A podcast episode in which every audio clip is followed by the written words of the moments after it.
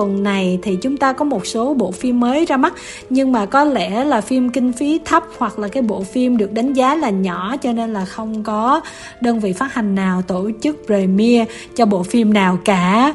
Cho nên là Kim Thanh và Huỳnh Đắc Thọ sẽ nói qua những cái thông tin mà chúng tôi biết. Phim nào Trần Xuân Phúc có đi xem thì chúng tôi à, sẽ nhờ Phúc review. Còn lại thì mọi người sẽ nghe ý kiến chủ quan của chúng tôi, rồi chúng ta quyết định à, đi xem hay không nhá. Đầu tiên đó là bộ phim kinh dị của Thái Lan mang tên là Quái vật sông Mê Công. Bộ phim này có từ tiếng Anh là The Lake, tạm dịch là cái hồ á. Bộ phim này nói về một con quái vật bí ẩn bỗng xuất hiện từ sông Mekong và tấn công vào vùng Bui Căng. Nó phá hủy mọi thứ và khiến người dân bị mất kết nối hoàn toàn với thế giới bên ngoài. Sự kiện chấn động toàn Thái Lan này đã khiến các cơ quan chức năng cùng với những nhà khoa học vô tình đến Bui Căng để tiến hành nghiên cứu, phải huy động tất cả các lực lượng để bắt con quái vật điên rồ này trước khi quá muộn.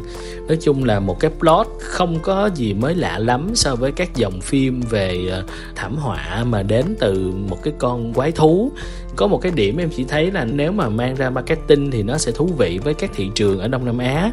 Thì đây là một cái phim, em không chắc nó có phải là phim đầu tiên không, nhưng là một cái phim chắc chắn là hiếm hoi của Thái Lan khi mà làm về một sự tấn công của một con quái thú với một cái ờ, đất nước.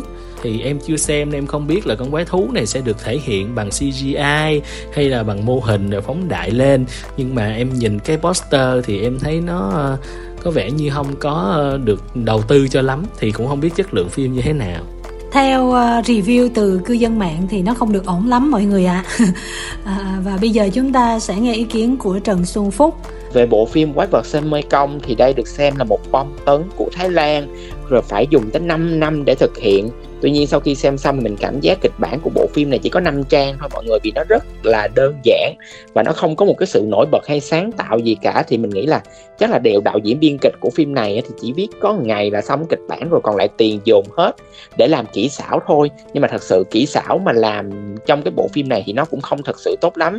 Có thể tính vào là những năm um, thập niên khoảng giữa, thập niên 2000 mọi người có nhớ cái bộ phim mà có Godzilla mà phiên bản Mỹ mà của ông Roland Emmerich ông làm mà. Cái con quái vật Godzilla nhìn nó giống như con khủng long Jurassic World không? Thì con này cũng vậy đó. Và thậm chí là vì người ta biết được cái gọi là hạn chế của cái kỹ xảo, nên là nhiều cái góc quay nó rất là tối và nhiều góc quay cố tình che đi cái sự hạn chế đó. Và con quái vật di chuyển cũng rất là nặng nề và rất là mệt thật ra quái vật trong phim này nó cũng không có một cái vai trò gì hết trơn á. Vai trò của nó vào phim chỉ là để hú và để hét thôi. Rất là mệt và cái tiếng hú, tiếng hét của nó cũng không có một sự sáng tạo nào cả. Mà giống như bưng từ Godzilla, bưng từ công viên khủng long vô sự hú hét đó và khi mà những cái con này bước lên màn ảnh thì nó không có tạo được sự ấn tượng gì hết mà mà vừa quay con đó xong thì phải quay và thẳng vào mặt của nhân vật, nhìn con đó như thế nào. Mà từ đầu đến cuối là cứ nhân vật nào vô cũng được quay thẳng vô mặt mình cái cảm xúc lúc nhìn con đó giống như quay reaction vậy đó, nên nó không có một điểm nhấn nào cả và nó đến từ những chuyên gia làm kỹ xảo của Trung Quốc, chứ không phải là của Hollywood. Và cũng chính vì là một bộ phim hợp tác với Trung Quốc nên sẽ có thêm hai nhân vật Trung Quốc vào đó nữa. Hai nhân vật Trung không có vai trò gì hết, chỉ là mình không hiểu tại sao có hai nhân vật này luôn. Và đến đoạn sau thì, ồ, thì đã hai nhân vật này là vô tình biết được bí mật của con quái vật và giống như là save the day thì mọi người hiểu ha đến đây thì mọi người hiểu rồi. Và cái câu chuyện thì mình nói thật sự là không có một điểm nhấn, cũng không có gì đặc sắc cả. Mình nghĩ là chính vì kịch bản như vậy nên diễn xuất của tất cả diễn viên đều mờ nhạt, vì họ không biết cảm xúc của mình phải đặt vào đâu trong cái bộ phim này. Rồi là kể cả diễn viên quần chúng luôn, giống như là diễn cảnh hoảng hốt, sợ hãi, chạy loạn, thì chỉ chạy thôi. Còn lại nếu mà lỡ mà bị va vào khung hình là thấy một cái sự đơ, không có một cảm xúc nào cả. Nói tới đây thì mọi người cũng hiểu được chất lượng của bộ phim rồi. Và trên thang điểm 10 thì Phúc cho bộ phim này 5 điểm trên 10 và phim không dành cho khán giả dưới 16 tuổi. Tiếp theo cũng thuộc thể loại kinh dị thì chúng ta có bộ phim Nô lệ của quỷ phần thứ hai. Phim này thì em cũng không biết, chưa coi phần 1 Còn phần 2 thì nội dung của nó xoay quanh những sự kiện kinh hoàng Xảy ra trong một chung cư cũ Và dần hé mở các bí ẩn tâm linh từ quá khứ Khi mà một gia đình thực hiện giao ước với quỷ em chưa coi nhưng mà cũng có lướt qua một số thông tin trong và ngoài nước á, thì thấy um, cái phim này dường như là cũng có khá khá những cái uh, ý kiến của các chuyên gia phê bình ở nước ngoài. Họ đánh giá là tốt sáng tạo gì đó. Còn cụ thể thì ờ, chắc là phải xem mới biết được. Mà cũng làm đến phần thứ hai thì chắc là phần 1 cũng thành công. Phải ăn khách mới làm tiếp phần 2 chứ hả?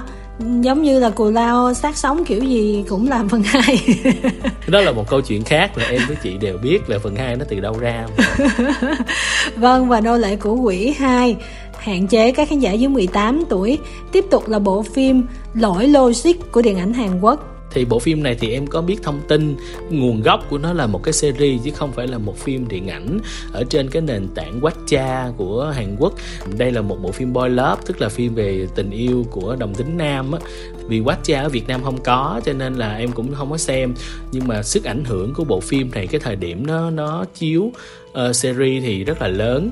Em thấy là liên tục được nhắc đến và thị trường Việt Nam cũng được hưởng sái về mặt tiểu thuyết với lại um, chuyện tranh đó nó đã được mua bản quyền phát hành trước đó rồi. Nhưng mà nhờ hiệu ứng của bộ phim này mà sách cũng được trở lại khá là nhiều trên các các danh mục mà sách bán chạy ở các nền tảng thương mại điện tử.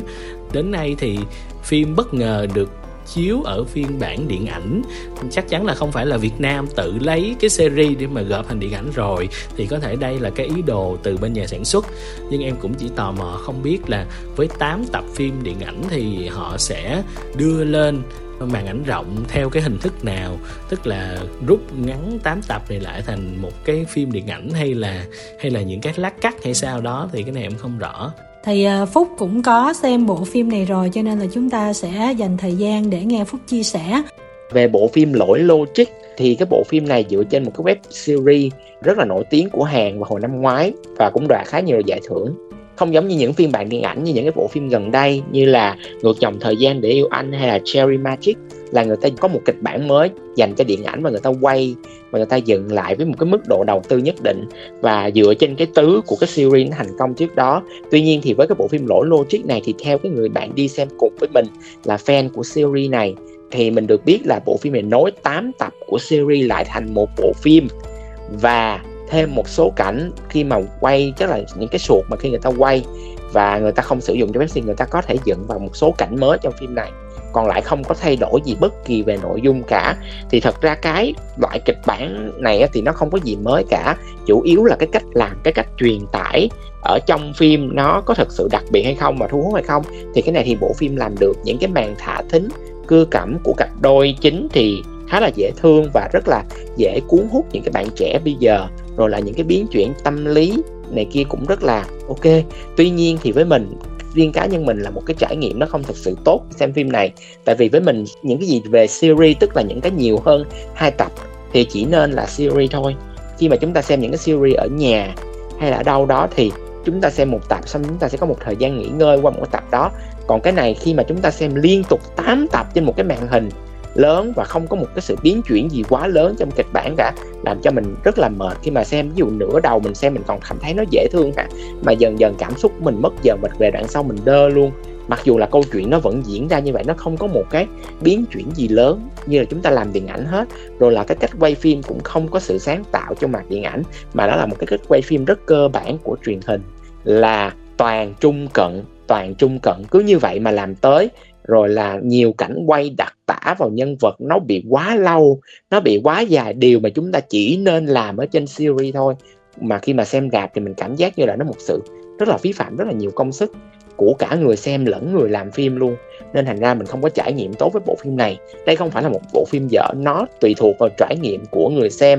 Tức là có những bạn đã xem series rồi, thì các bạn rất là thích và các bạn xem lại nó một lần nữa với một cái phiên bản ngoài rạp thì mình nghĩ các bạn cũng sẽ rất thích thôi.